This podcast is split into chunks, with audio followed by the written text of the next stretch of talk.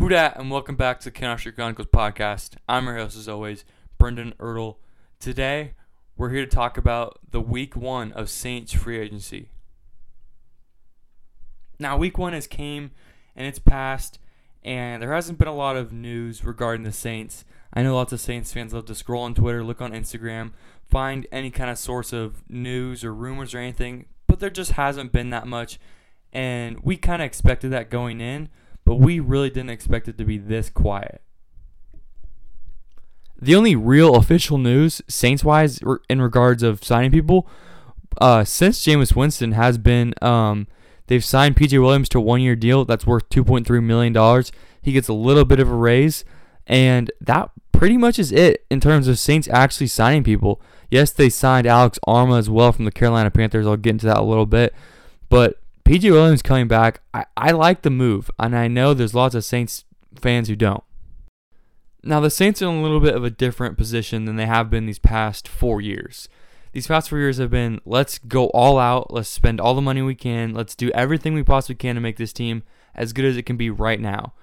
And they're going into a little bit of a different phase. It's not a rebuild. I wouldn't call it a rebuild. I call it a retool. And they've done that before when they went seven and th- uh, seven and nine three straight years they had a little bit of a retool with Lattimore, Kamara. They needed that. They needed to wholly retool the roster, and that's kind of what they're doing now. I know fans aren't going to love the PJ Williams signing, but it's cheap.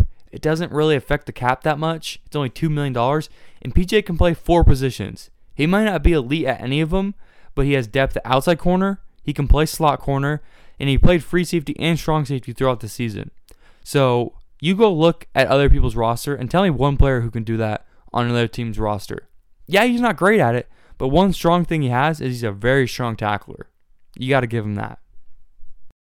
Next up, of course, the Saints also signed Alex Armah, fullback from the Carolina Panthers. Not a household name, but this is actually an under the radar signing. And I'm not comparing him to Kyle Juszczyk, but he is the same kind of versatile fullback. And I think that's a great signing for Sean Payton. Now, obviously, the Saints released Jared Cook and Josh Hill. Um, and Alex Armas, he's not he's not a tight end. He's a fullback.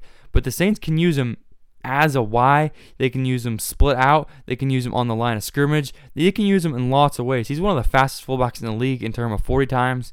And if you go and look at his film, he's a great blocker. He's also good with the ball in his hands. He's great. He's a great receiving fullback. I think the Saints can really take Alex Armah to the next level. And if there's one person to turn a fullback into a, a good player, that's Sean Payton. Armah has been the Saints' only free agent signing from another team, and they've kept a lot of in-house bodies. Um, but Armah has been their only one they've got up from another team. And yes, it's only the week one of free agency, and the Saints usually aren't too active, but they're being very, very quiet at this point in free agency. And we kind of thought they would be, just just with their cap problems they have. Another piece of news, another departure Another Saints player signed with another team. That's Sheldon Rankins. He signed with the New York Jets and Robert Saleh. He joins Justin Hardy in New York. And this is just a crappy situation for the Saints because I know they would love to have Sheldon Rankins back. He was their former first round pick. He's the shimmy god. And he, yes, he was injured a lot. And they just couldn't bring him back for the price that the Jets could pay him.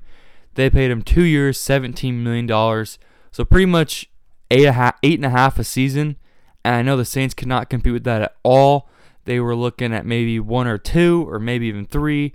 They could just not compete with eight and a half million with the New York Jets. And they've already invested highly at that position. They've paid David Onyemata that almost that exact same number to play that same position. And I know they really love David Onyemata. And if I had to pick between David Onyemata and Sheldon Rankins, I'm taking David Onyemata right now. Now we're entering week two of free agency, and I know the number one question I'm getting is, will the Saints sign anyone? I've I've had tons of people ask me, why why aren't the Saints going out and trying to get these guys for one year deals? This is the market for one year deal guys, And I completely understand that. I completely understand seeing guys like Adoree Jackson and Juju Smith Schuster and just guys like that getting cheap one year deals. That's understandable.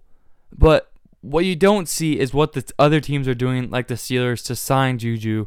And what they're doing is, yes, Juju's on a one year deal, but there's three or four avoidable years to that, and they're pushing money down the road. The Saints are going to wait until they can get a player for their for their price that they say. Now, it was rumored that they were interested in Richard Sherman.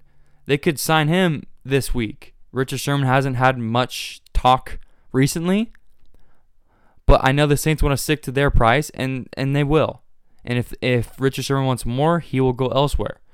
Richard Sherman uh, is his own agent, you could say. He, he discusses his own, his own contracts, so he's going to try to get every penny out of the Saints if he does want to sign here. Going into week two of free agency, I could see the Saints starting to get a little bit more aggressive, or uh, try to target positions like a corner or a veteran wide receiver, maybe even some more O line help. Uh, they have big holes in those positions. I know they have wide receivers who could potentially step up, but you don't want to go into the season with um, with hopes that players will step up. You want to fill the positions of need, and there are still talented wide receivers and corners out there. Uh, guys like Casey Hayward, of course, Richard Sherman, and Adoree Jackson still out there. The list goes on and on of talented guys. Same with the wide receiver room.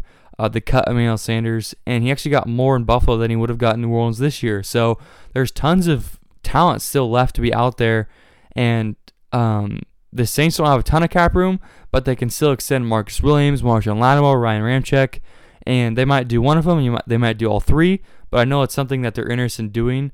That will, of course, keep their star players on the team for longer, and then it'll help create some cap room, pushing that money down the road.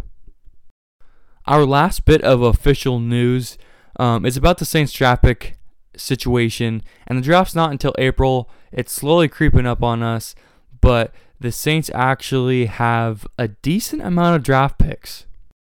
The Saints will go into the 2021 draft with eight picks. That's tied for second most in the Sean Payton era. And that is why I said retool because you retool by getting these draft picks and hitting on these picks. This is big for the Saints. Um, of course, they got the two third round comp picks from Terry Fontenot and Teddy Bridgewater. They had a sixth round pick for AJ Klein. It was previously reported that the, NFL would take the Saints' sixth, seventh round pick. They decided not to do that, and they took next year's sixth round pick. So we do now have two seventh round picks with our trade with Jacksonville. So I'm going to tally off all of our picks right now. First round, we had the 28th overall pick, obviously. Second round, 60th overall. Third round, 98th. Third round, 105th. Fourth round, 133rd. So if you're keeping tallies at home, that's one, two, three, four, five picks in the first 133, 133 picks in the draft. That is real solid. That's how you rebuild rebuild your team. They also have a six and two sevenths. So that's a ton of draft capital. And will the Saints make eight picks on draft day? Probably not. They'll be trading picks away. They'll be trading up. They'll be trading down. Um, who knows what the Saints' approach this year will be? But it's clear that they try to stockpile as many picks as they can and that's what you do to retool a team. Wrapping up today's episode, I know everyone everyone's waiting for the Saints to make a move in free agency. Just be patient. They know what they're doing. They will sign someone. They will sign someone that will help this franchise and help Jameis Winston and the Saints take it to the next level. Hope you guys enjoyed today's episode. Of course, you can follow me on Twitter at Brendan Ertl. Hit us up at Canal Chronicles. Hope you guys are doing well. Peace and love. Who that? Who that? Who that? Who that?